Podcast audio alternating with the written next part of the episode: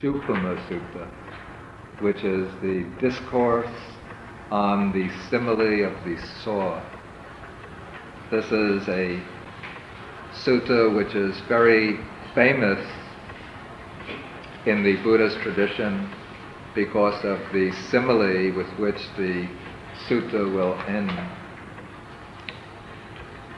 And the basic theme of this sutta is how to maintain patience, equanimity, and loving kindness under difficult conditions, particularly conditions when one is being subjected to abuse and even physical violence at the hands of others.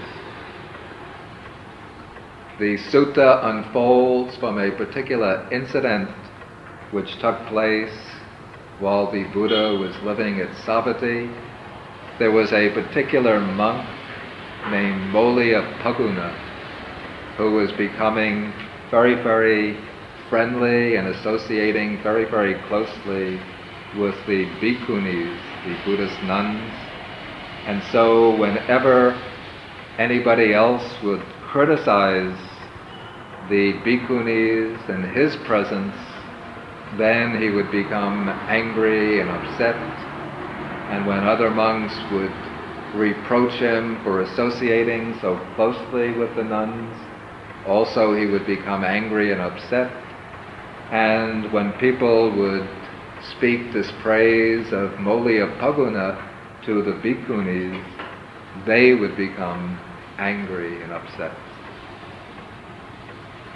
And so the Buddha uses this incident as the basis for delivering this discourse on how to maintain, on the importance of maintaining patience in the face of dispraise and abuse from others.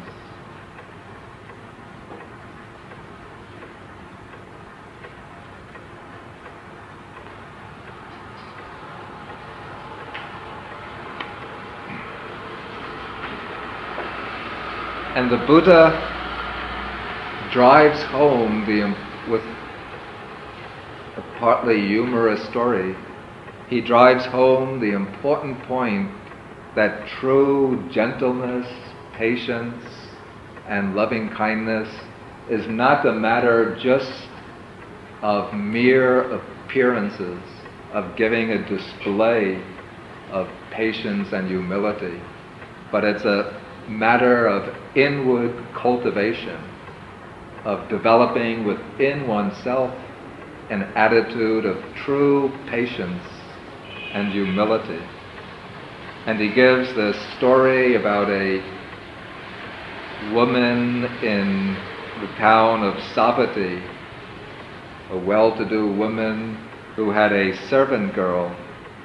The woman's name was Vedehika, and she had a servant girl who wanted to test whether her mistress was truly as gentle, kind, and peaceful as she was reputed to be. And so the servant girl, Kali, one day she would wake up late, and when her mistress would ask her why she got up late, she would say for, for no reason at all. Then first, Mistress Vedehika became angry with her. Then, the second time this happened, Mistress Vedehika became angry and scowled. The third time this happened, she spoke words of anger. And the fourth time this happened, she took a rolling pin and hit the servant girl on the head so that her head was bleeding.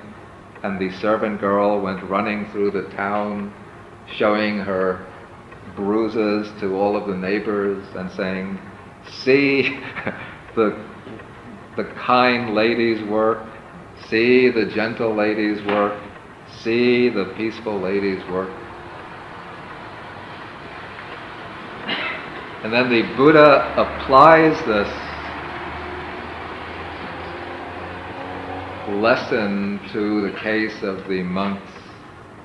And he says that some bhikkhu may be extremely kind, extremely gentle, extremely peaceful, so long as disagreeable courses of speech do not affect him, do not touch him. Under those conditions, the Buddha is suggesting, we cannot tell whether this person is really kind, gentle, and peaceful. Even though the, the Buddha, since he's talking to the monks, he takes a monk as an example, but we can consider this as applying to any type of person. Somebody might appear to be very well-mannered, very urbane, courteous, deferential, and as long as other people treat him politely and respectfully, then he appears to be genuinely kind, gentle, and peaceful. But under those conditions, we cannot really determine his true nature.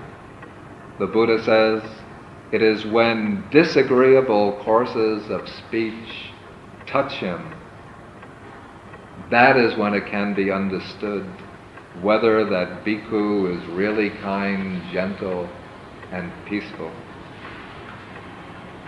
The reason is that a bhikkhu might make himself easy to correct, that is, easy to admonish, because he is eager to gain the requisites of robes, alms food, lodging, and medicinal requisites. It is when, the Buddha says,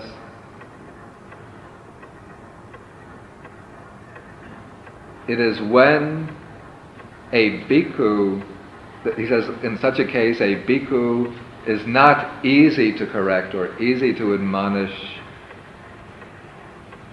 I'm sorry. He says, a bhikkhu is not easy to admonish if he makes himself easy to admonish because he has some ulterior motive, because he wants to gain something for himself. And that is because if he does not, if he has no ulterior motive of gaining something, then he might not be easy to admonish. The Buddha says that it is the true case of seeing whether a bhikkhu is gentle, humble, and easy to admonish is when he makes himself easy to admonish because he honors, respects, and reveres the Dhamma. The point is that the reason why the true a bhikkhu who's truly gentle, truly humble, why he accepts admonition and correction is not because he wants to impress others in order to gain material requisites for himself or to win the admiration and respect of others. But it's because he has respect and reverence for the Dhamma, which means that he makes himself easy to admonish.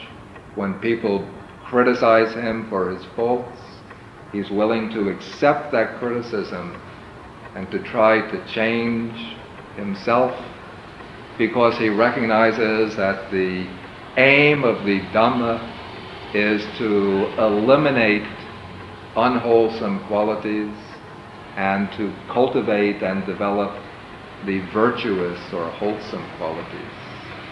And so if one is behaving in a wrong way and somebody comes and criticizes you, sometimes good-naturedly, sometimes roughly, but if they point out your faults and your wrong modes of behavior and suggest ways in which you should change, then you accept his admonition and his advice, providing it's correct, because you recognize the importance of eliminating these faults and in developing virtuous qualities that one does not have. Okay, that takes us through the material that we covered last week. And now the Buddha comes to the main portion of his discourse, in which he'll introduce a certain theme. It's basically the same theme, but stated more directly. And then he will elaborate that theme through a series of very memorable, very impressive similes.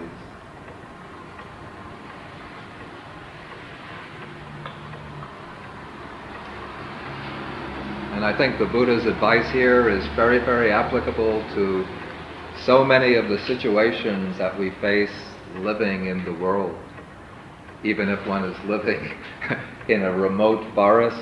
From time to time one comes into contact with others and speaks with them, and there's the opportunity arises for receiving abuse and harsh speech from others.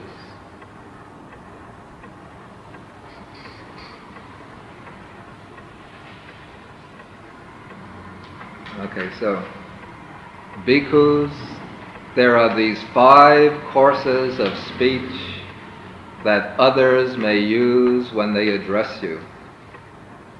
Their speech may be timely or untimely, true or untrue, gentle or harsh, connected with good or with harm, spoken with a mind of loving kindness or with inner hate.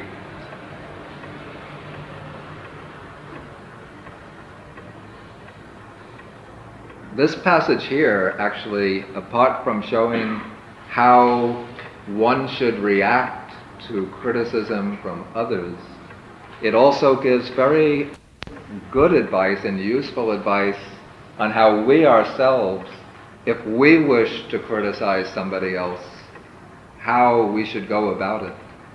And in fact, these five principles that are incorporated in this opening sentence are taught by the Buddha in the Vinaya, the monastic discipline, in the case when one monk sees that another monk is falling into improper behavior and he wishes to criticize that monk.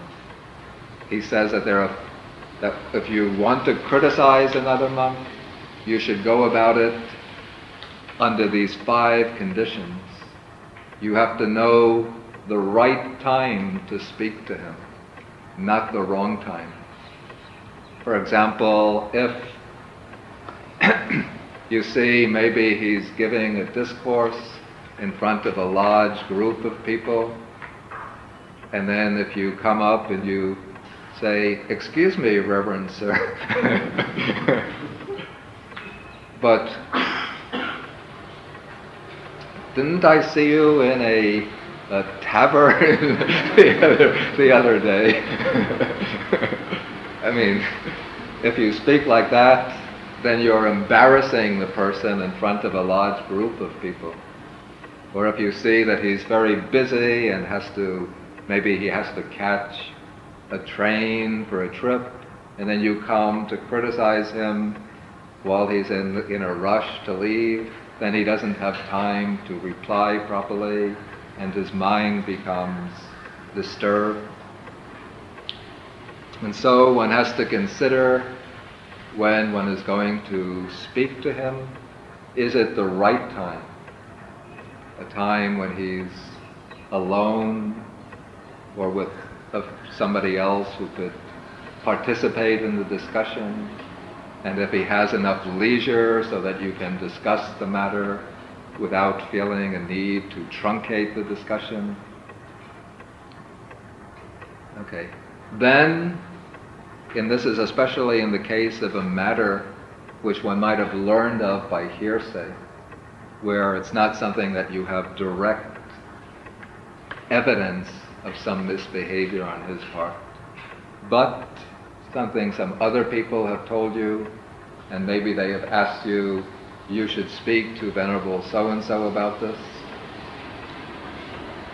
One should consider whether the matter is true or untrue, and if there's any, if you have any doubts about the accusation, any suspicion that the charges might be untrue, then instead of immediately criticizing him, one might either inquire further about it from others who might have made the accusation, try to trace it back to the original witness, or if this doesn't seem feasible, you could take the person aside that you want to criticize and say that you've heard such and such a report about him, and you want to know if this is true.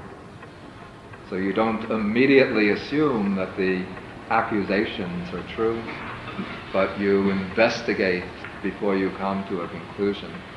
And then if the matter is untrue, the accusation is untrue, then you just let it drop.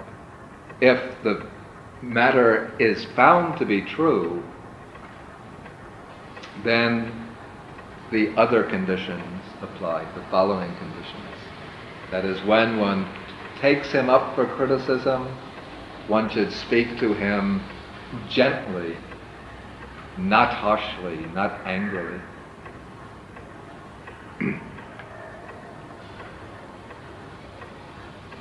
Then the next phrase, the meaning might not be immediately evident, maybe it's a little too literal, atta sanghita, which is translated connected with good, and not anatta sanghita, connected with harm.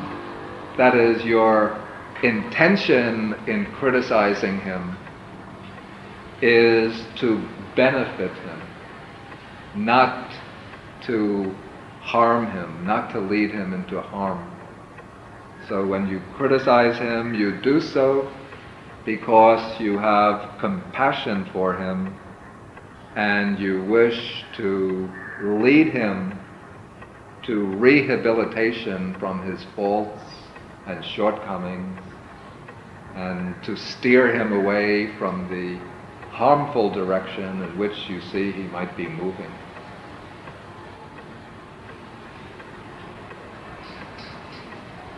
And then the fifth factor seems very closely related to the fourth one, but this seems to deal more with, you might call, the tone of the mind in which you speak to him, rather than the purpose or intention.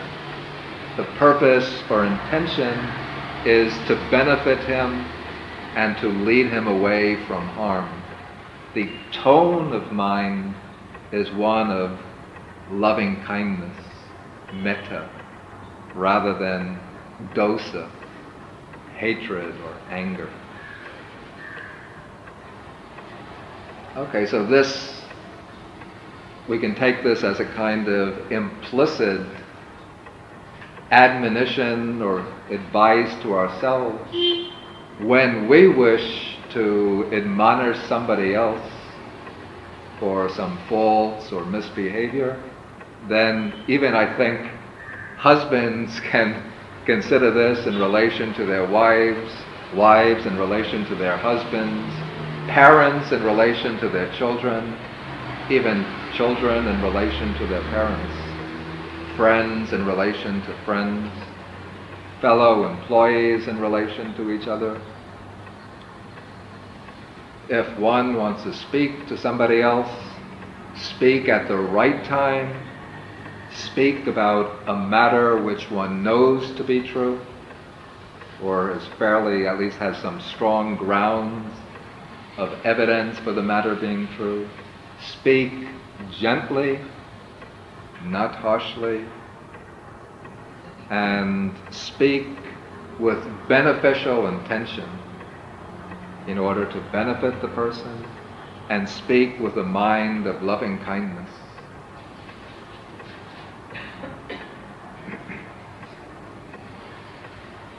But in this passage, the Buddha is not speaking about the case where you have the obligation of directing an admonition to somebody else. But this is the case where others are speaking to you. And since others will not always be guided by these ideals of Buddhist teaching, even if they're devoted Buddhists, others may speak at the wrong time, at some time when you might be embarrassed in front of a group of people, when you might be busy, ill, preoccupied with something else. They might speak about something false, taking it to be true and not even giving you time to object or to explain yourself. They might speak with harsh speech, speech which cuts into the heart and causes pain and discomfort. And they might speak without any beneficial intent, maybe just speaking in order to release their own anger and displeasure, or maybe because they want to cause you pain and discomfort. And instead of speaking with a mind of loving kindness, they might speak with inner hate.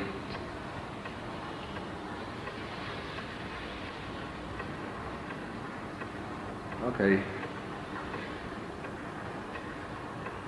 So now the Buddha gives the advice on how one should maintain one's mind under such circumstances.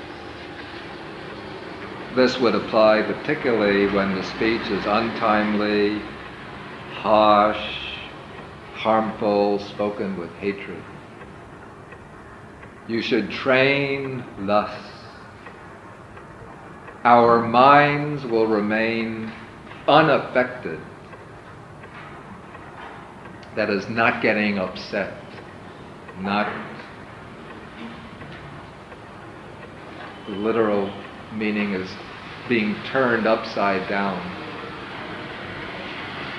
And we shall utter no evil words, that instead of becoming angry and rebuking the person for criticizing you, you keep restraint over the tongue. And we shall abide compassionate for their welfare with a mind of loving kindness without inner hate. Inner hate.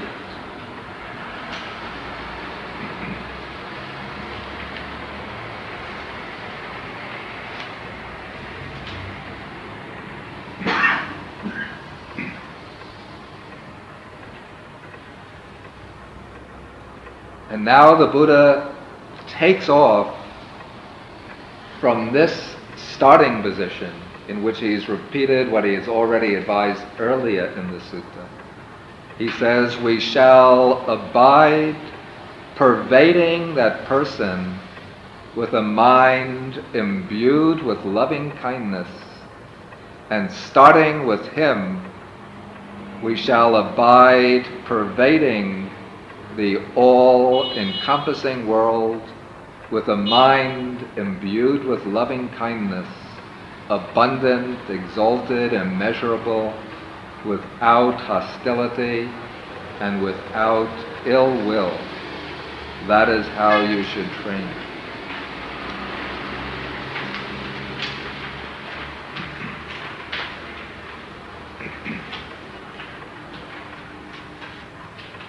Okay, now if we look at this passage, which contains the Buddha's advice, I think we can see a gradual development of the ideas in this passage. The first statement the Buddha makes is, in a way, the most important initial advice. When somebody speaks to you angrily, or with falsely accuses you of something, or speaks harshly, the immediate reaction is to become angry in return and then to rebuke him or to direct counter charges against him. And then one becomes involved in quarrels and disputes, hurt feelings, enmity, malice, and if things come to the worst, even physical violence. And so the first step is to put a brake on the mind, because it's the mind that becomes upset, and all the trouble arises from an uncontrolled mind. And so when somebody speaks roughly or abusively, first put that brake on the mind. Don't let the mind become affected. Then when you put the brake on the mind, you also have to control the almost instinctive tendency to erupt in counter-abuse. And that is, you should, we shall utter no evil words. And so this side of the teaching deals with what is called technically in Pali vārita, which means restraint. Let me put these two words. Vārita is the word. These are two aspects of sila, of morality or virtue. First is vārita, which is restraint. That is controlling the impulses towards unwholesome action, towards wrong action. And the Buddha emphasizes this side first, since one has to begin by controlling the unwholesome side of one's conduct. And so one begins by restraining the mind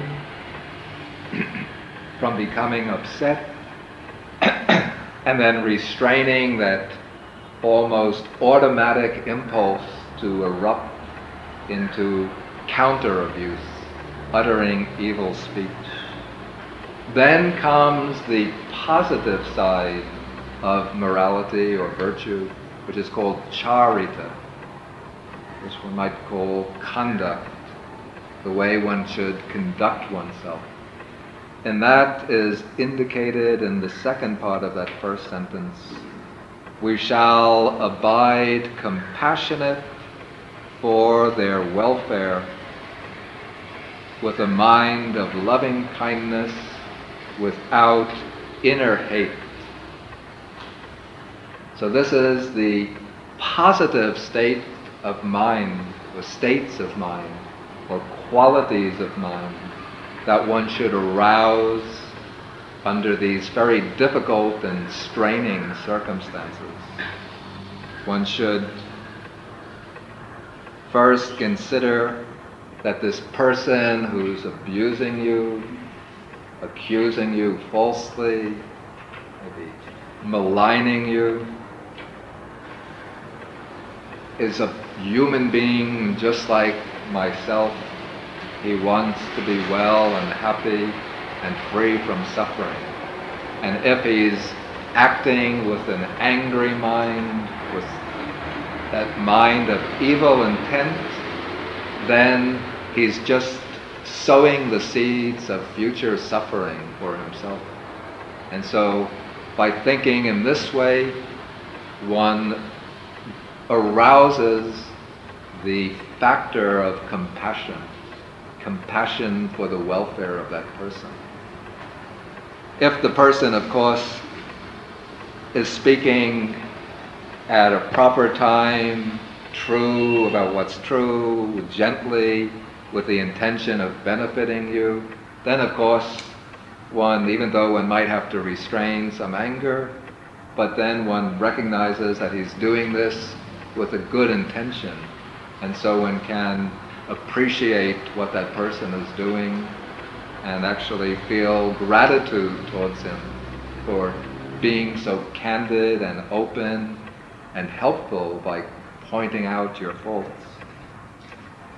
But in the case where the person is acting perversely, then one will abide compassionate for their welfare, and recognizing that that person is a human being like yourself, one arouses a mind of loving kindness without inner hate. Okay, now that is the, we say, the direct and immediate response to this situation. But now the Buddha is going to go on to show how this situation can be used not merely as a matter for responding appropriately in these two aspects of sila, restraint and proper conduct, but how one can, can even use that very difficult situation, loving kindness. And in the practice of loving kindness, as I think I explained last week, the usual procedure for developing the meditation on loving kindness when you're sitting leisurely under tranquil circumstances, you take your own image first, develop a mind of loving kindness towards yourself, then you work with a group of friendly people, then some neutral person, then at the end one takes a hostile person. And in order to function in this situation that's described here, there's a, it's a presupposition that one has some experience in developing this meditation on loving kindness. But now the Buddha teaches how one develops the Brahmavihara of loving kindness here using that hostile person as the starting point. So starting with him, I think the Pali word is Tadaramana here, which doesn't mean the Tadaramana Citta of the Abhidhamma, but it means taking him as the aramana, as the object or starting point. One then radiates loving kindness towards that person. One pervades that person with a mind imbued with loving kindness. Then one takes that mind of loving kindness, since one has aroused it towards an enemy, then one radiates that mind of loving kindness all over the world. When one is doing this meditatively, as an exercise in meditation, then one doesn't just immediately go to the world, but one, there are different approaches. Sometimes one will use countries and continents, like beginning in with, say, your neighborhood and the town of Kandy, Sri Lanka, maybe the South Asia, all of Asia, then from Asia to Europe, Africa, South America, North America, Australia, until you encompass the whole human world, then animal world, then the Deva worlds, the Apaya worlds, until one is encompassing the entire universe of sentient beings with a mind of loving kindness. The other method, which the Buddha uses most, or explains most often in the suttas, is to work with the directions, though it's somewhat difficult since one doesn't think of directions as containing living beings so easily, but one directs the loving kindness towards the east, west, south, north, above and below, until one can send the loving kindness to all directions simultaneously. But here the Buddha just presents the teaching in a very direct, shortcut manner, that starting with him, one directs that loving kindness until it pervades the entire world, abundant, exalted, immeasurable, without hostility, without ill will. That's the usual formula for the Brahmaviharas. And so here it seems that the training has gone from this level of sila to the level of samadhi.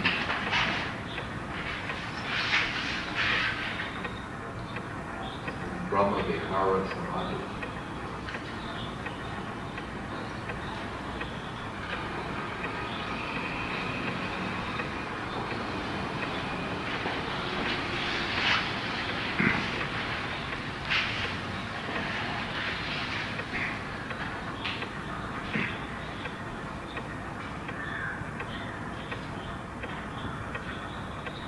Okay, and now in the following paragraphs, the Buddha illustrates this point, or he shows the type of mind which is developed by five, by I think three similes.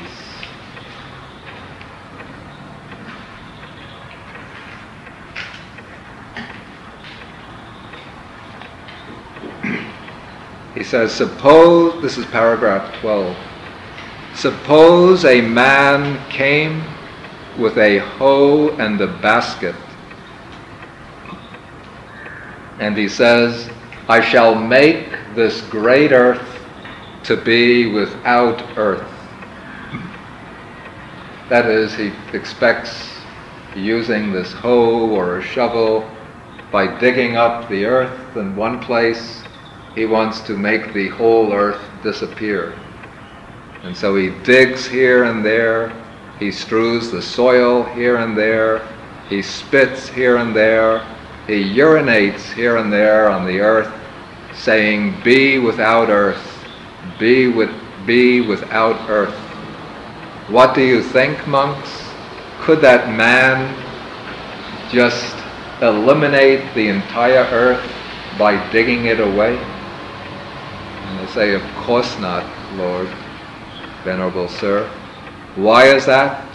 Because this great earth is deep and immense. It cannot possibly be made to be without earth. Eventually the man would only reap weariness and disappointment. And now the Buddha applies that simile, though number thirteen says here as a number eleven, but actually later I discovered that it's not quite so. There's a little variation. In paragraph eleven, the Buddha says, we shall utter no evil words, we shall abide compassionate for their welfare, with a mind of loving kindness, without inner hate. We shall abide pervading that person with a mind imbued with loving kindness. In this paragraph thirteen, the text says, we shall abide pervading that person with a mind that is like the great earth. And to give the explanation of the simile, the person who comes trying to dig the earth away, this is like somebody who comes along and speaks to you roughly, abusively, harshly, trying to make you angry. But if you have developed a mind of metta, of loving kindness, through the Brahmaviharas, a mind which is immeasurable,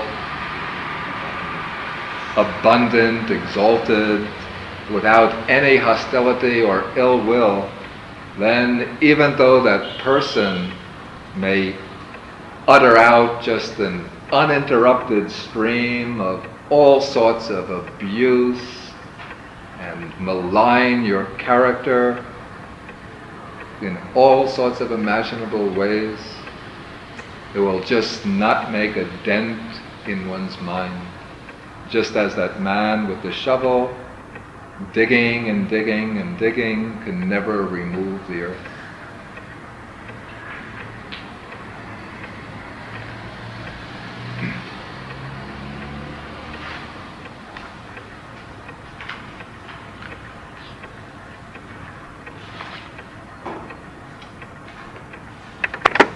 Okay, now in the next paragraph, fourteen, the Buddha gives another simile. All of these similes are very, very nice. Now a man comes with paint of different colors, crimson, turmeric, indigo, or carmine, and he says, I shall draw pictures and shall make pictures appear on empty space. And so he takes his buckets of paint, his paintbrush, and starts painting away on space, trying to p- make pictures, landscapes, portraits, whatever. So could that man make pictures appear on empty space, even if he's a great artist? And the monks say, no, of course not. And why is that? Because empty space is formless and invisible, so he cannot draw pictures there or make pictures appear, appear there. Eventually that man would only reap weariness and disappointment. And then the Buddha again applies the same passage as in number eleven, but with the variation. He says, we shall abide pervading that person with a mind that is like empty space.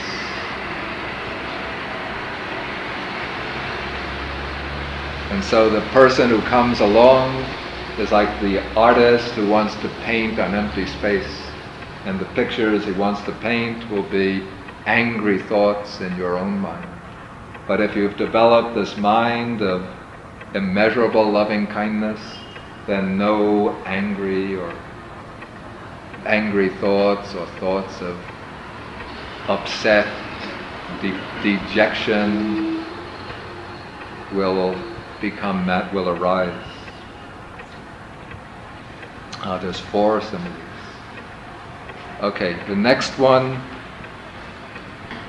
A man comes along with a blazing grass torch and says, I shall heat up and burn away the river Ganges with this blazing grass torch.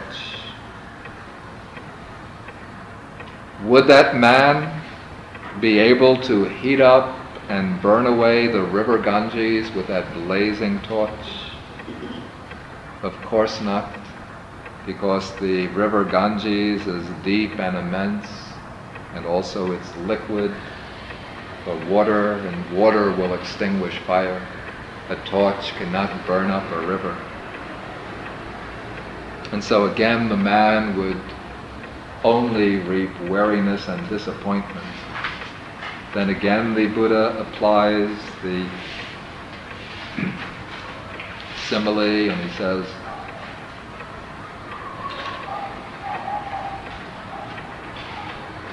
herein, bhikkhus, you should train thus, and we shall abide pervading that person with a mind that is like the river Ganges, deep and immense.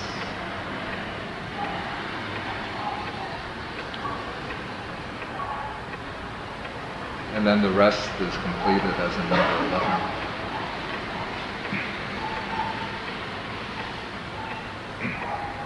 And then the last simile in this series, I think the translation is a little speculative, but it doesn't matter, the point comes through.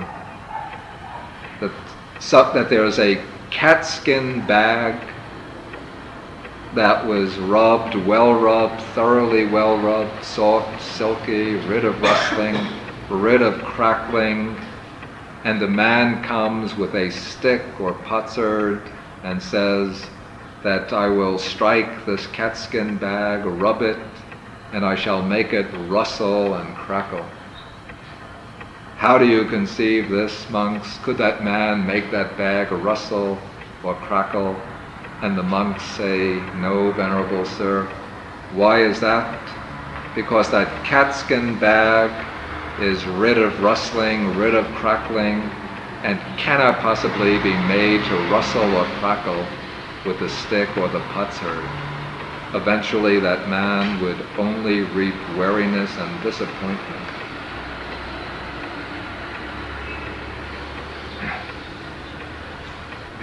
And then the Buddha completes the simile here. It's spelled out in full in paragraph nineteen. It just repeats paragraph eleven, except here where it says below, we shall abide pervading that person with a mind imbued with loving kindness. It should say we shall abide pervading that person with a mind like a catskin bag. I personally don't know what a catskin bag is like, but in any way, any case, it's rid of something, rid of rustling, rid of crackling. And so the mind should be free from the rustling and crackling.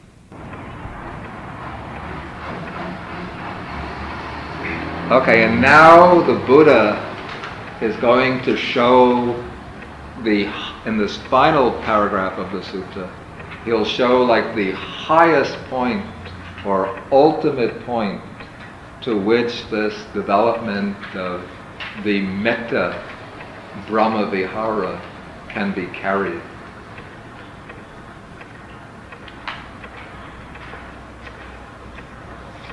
And actually he will even reformulate the principle to show the correct conduct or true conduct of a disciple.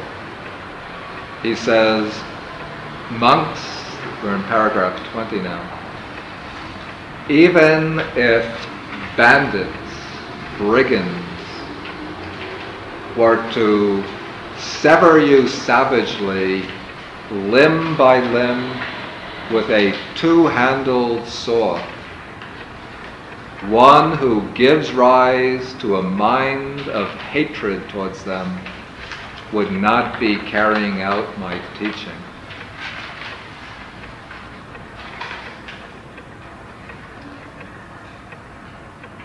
It seems here that the Buddha is not even bringing in explicitly, at any rate at this point, somebody who has developed the metta Brahmavihara, but just to show as a kind of universal statement what is the conduct of a true disciple or follower of the Buddha, that if bandits come and they tie you up, say against the tree with your limbs stretched out, and then they come, one come, they come with this two-handled saw, two men line up on either side of your arm and start sawing away. Of course it's going to be extremely painful, but if one is a true practitioner of the Buddha Dhamma, then one doesn't give rise to a mind of hatred towards them. Of course this is something which we cannot just immediately stir up by a mental command, let me not get angry, let me not feel hatred. But one has to train the mind gradually to reach that level. And if one begins little by little, then one can build up that mind of loving kindness to the point where one can undergo such terrible torment, where the bandits cutting off first one arm, then another arm, then maybe the leg, one leg, the other leg.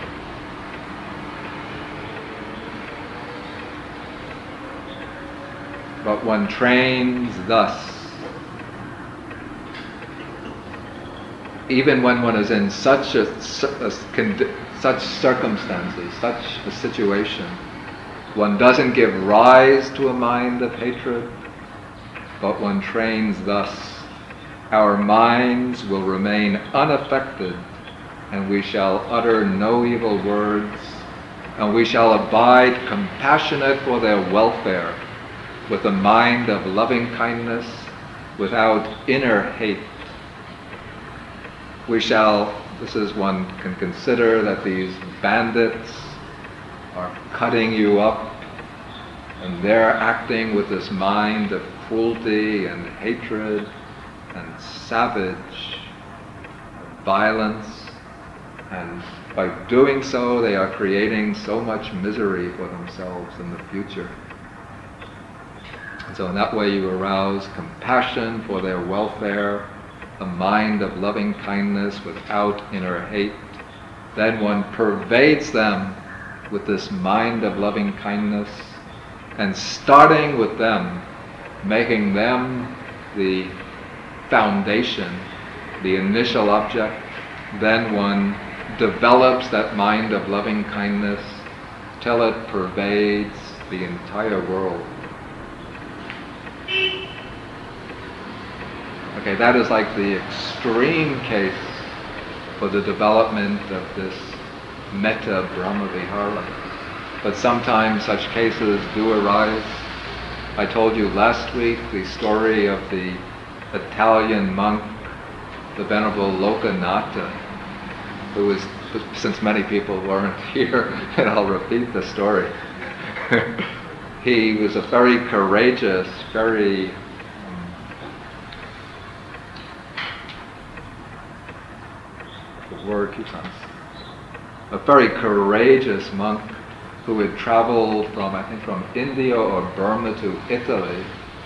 And then he was walking back from Italy to India, I think this was in the nineteen forties, even late nineteen thirties, with just his alms bowl and a few possessions. Then somewhere in Asia Minor, Turkey, Armenia, while he was traveling through the mountains, some brigands grabbed him and they wanted him to give, to give them his money.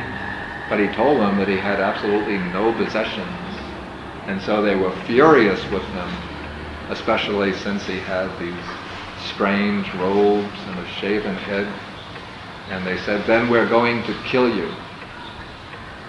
And he said, "If you want to kill me, that's your decision. But I just ask one little kind favor from you. Please give me just five minutes. I am a Buddhist monk, and I want to die with a calm mind. So give me just five minutes to collect my mind." And so they were, of course, somewhat suspicious and hesitant, but reluctantly they said, "Okay, we'll give you a few minutes." Then he sat down and just, he had practiced for many years metta bhavana, and so he just went into his metta bhavana samadhi and started radiating. In his description, I think, he said that he kept on thinking that these brigands were his parents from previous lives had, who had benefited him in so many ways, and so he developed very, very powerful metta towards them. It was just radiating it towards them. Then, after a few minutes, he opened his eyes and said, "Okay, now you can go ahead and kill me." And even though the brigands knew nothing of what was going on in his mind, but there was just some kind of invisible force between him and them, and they told him, "Sir, please continue on your way." They just couldn't lift a finger against him.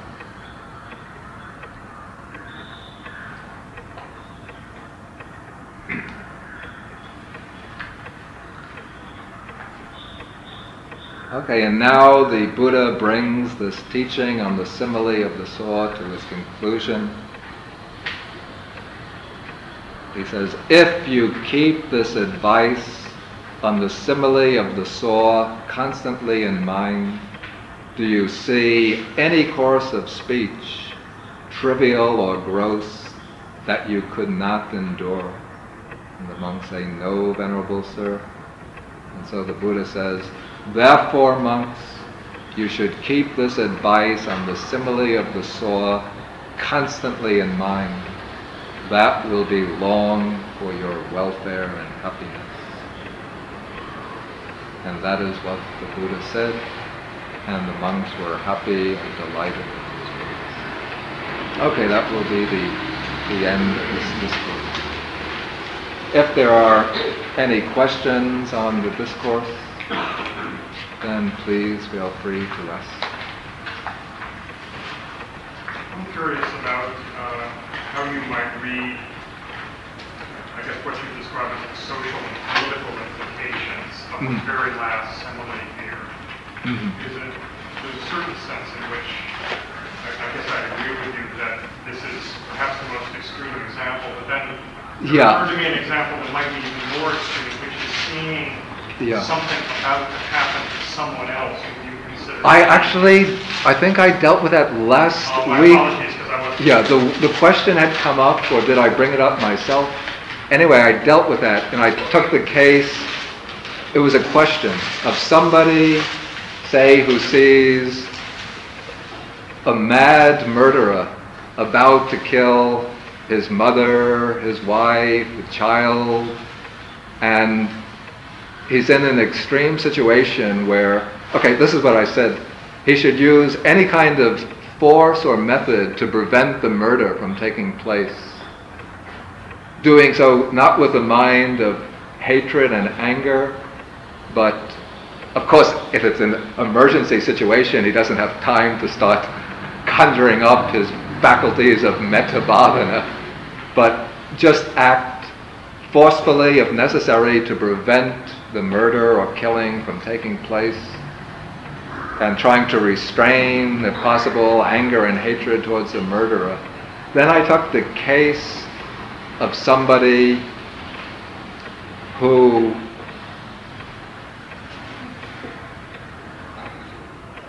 the case where there's no alternative. The person sees that there's only two choices. Either I kill that mad murderer, or I don't kill him and he goes berserk and kills a crowd of people. Then I say that this is a very, it's a very difficult situation. And I would say at that point, if a person could think, has the leisure to make a choice, then he would have to consider what are the alternatives that I have. Let's say he'll have to reflect, what is my ultimate objective now? If I choose to kill that madman before he kills the crowd, then I'm going to get some akusala karma. That's an act of killing. However, though the intention of killing is definitely unwholesome, and though it's an unwholesome karma, the Buddha also teaches that the crucial factor in karma is intention. And in this case, the intention is not so much to take a person's life, but to spare the life of others. And so there'll be unwholesome karma through that act of killing. And maybe that act, that karma, maybe, though I tend to doubt under those circumstances, but at least it has a tendency to lead to a bad rebirth. But there will be so many mitigating factors which will affect the quality of that intention that I don't think it would be a, trem- a very powerfully unwholesome action. Um, okay, now if the person is really going very, very directly towards Nibbana,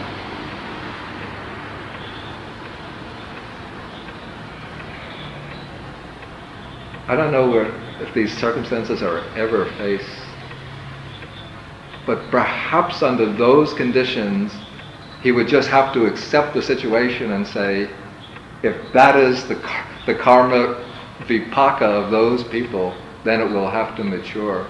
But since my intention is to go directly for Nibbana, then I don't want to be deflected by taking that person's life. So that sounds like a rather cruel decision under those conditions. And the conditions, of course, that I've depicted are extremely hypothetical. But anyway, I just have to say, I'm, I'm not a sama-sambuddha. And I wonder, sometimes I wonder why these questions are not dealt with explicitly in the text. But when you phrase the question in terms of social and political factors, then maybe you have in mind, say, what should people do if they are living under a very oppressive regime, say, well, a certain, okay, I'll say, okay, say Buddhist people living in Burma, a very oppressive government. Of course, as, so far as they're following the Buddha's teaching, then they should use every non-violent means possible. Uh, okay, well, the Tibetans living in Tibet, even the Dalai Lama always enjoins them to always follow the path of non-violence. I would say under those conditions one should, you know, where one is not in that immediate emergency where it's a question within five seconds, either the murderer's life or the lives of a thousand others. Would it be, would it be fair to say that getting back to those five sort of conditions involving speech that the yeah. Sutta brings up, that of timeliness, truth, gentleness, um, beneficialness, and loving kindness, mm. that doing something gently is perhaps the least important of those? I would say so, actually. I would say so. And in fact, I think when the Buddha speaks here of gentleness and harshness, it's pro- he probably has more in mind the frame of mind than the quality of the speech. Since the Buddha also himself occasionally speaks to disciples in ways which, just looking at the words, one would say that's pretty harsh.